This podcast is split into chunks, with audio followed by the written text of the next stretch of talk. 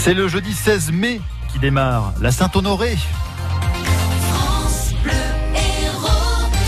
6h, 9h. Antoine Blin, Sébastien Garnier. France Bleu Héros Matin. Dans ces infos, le derby Nîmes-Montpellier en handball ce soir. Carole Delga qui tape du poing sur la table au sujet des retards des TER. Et d'abord, les suites de l'affaire de viol à Portiragne, près de Béziers. Oui, on en parlait hier matin. L'adolescent suspecté de quatre agressions a été écroué hier et placé dans un établissement pénitentiaire pour mineurs. Ce jeune de 16 ans avait été interpellé euh, lundi après les plaintes de quatre jeunes filles mineures. Il a en partie avoué Stéphane Pocher. Oui, il reconnaîtrait les viols, mais pas le chantage qui lui est reproché. Il dit avoir agi par pulsion, d'avoir été dans l'impossibilité de les contrôler. Ce jeune n'aurait pris conscience de la gravité de son geste qu'au moment de son arrestation en début de semaine, regrettant ce qu'il a fait endurer. Pas de commentaire de son avocate. Forcément, l'affaire est sensible en raison de l'âge des victimes et de celle du suspect. Laurence Wiegeveld, regrettant cependant qu'on mette à mal la présomption d'innocence. Ces agressions reprochées se seraient déroulées entre 2017 à nos jours à Portiragne. La plus jeune des victimes a moins de 10 ans. L'enquête se poursuit. Dans la commune, forcément, les rumeurs sont allées très vite après l'interpellation. L'instruction doit à présent déterminer si d'autres jeunes filles ont été victimes. Cet adolescent n'avait jamais fait parler de lui. Il risque jusqu'à 20 ans de prison aux assises, une peine qui peut être réduite de moitié étant mineur, mais ce n'est pas automatique. De plus en plus de tribunaux y font abstraction.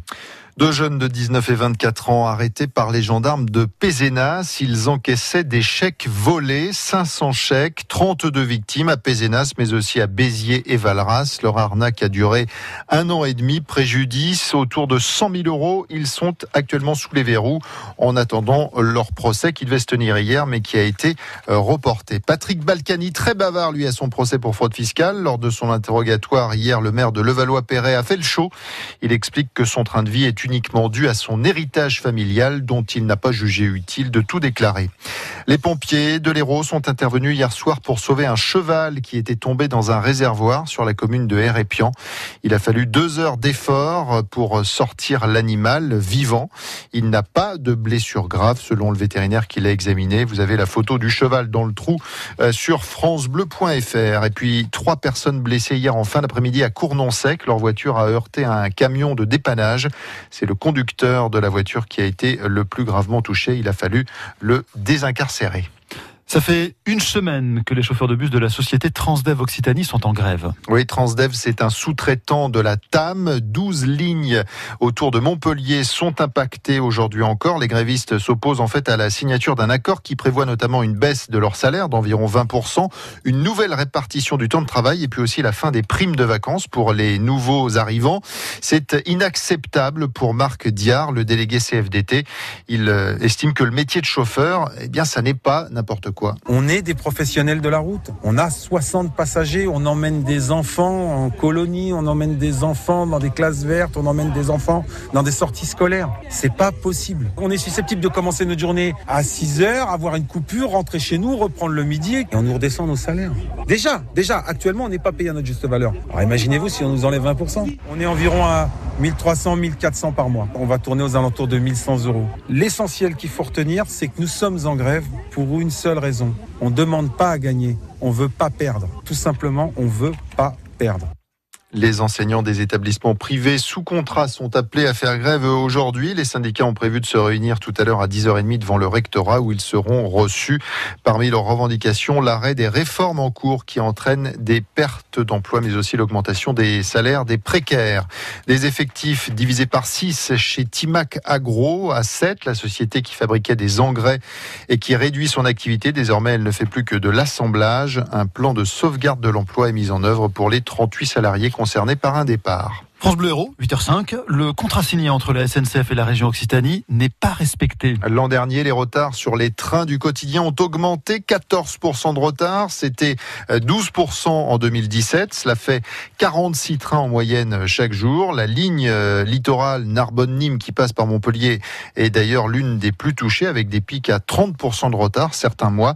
Carole Delga, la présidente de notre région Occitanie, en veut à la SNCF. Elle estime qu'elle n'en a pas pour son argent. La région elle investit euh, beaucoup dans le réseau ferré, dans de nouveaux trains.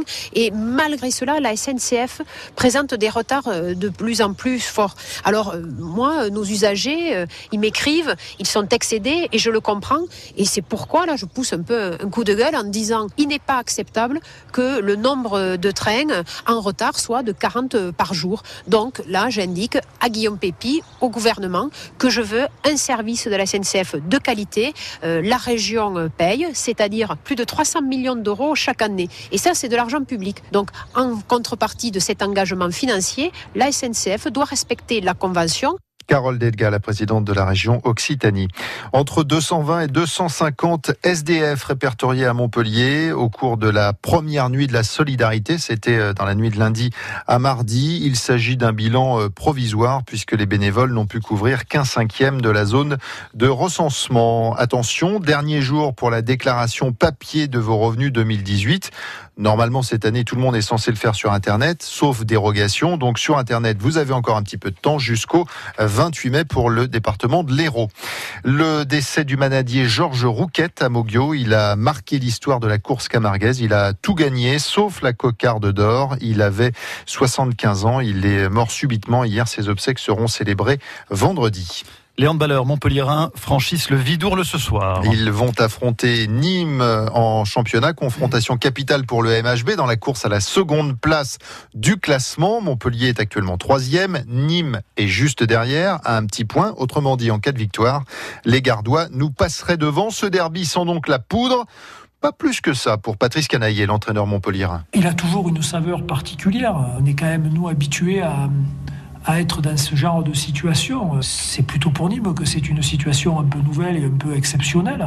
Ce genre de match, ces derbies, ils ont toujours une, une passion. Euh, c'était la même chose quand Nîmes était en D2 et que nous, on était en D1, il y avait toujours le même enjeu. Là, c'est particulier aussi, puisque Nîmes, ils se battent aujourd'hui, euh, ils ont la place en Coupe d'Europe est actée pour eux, ils se battent aussi pour se positionner, pour faire le meilleur résultat possible.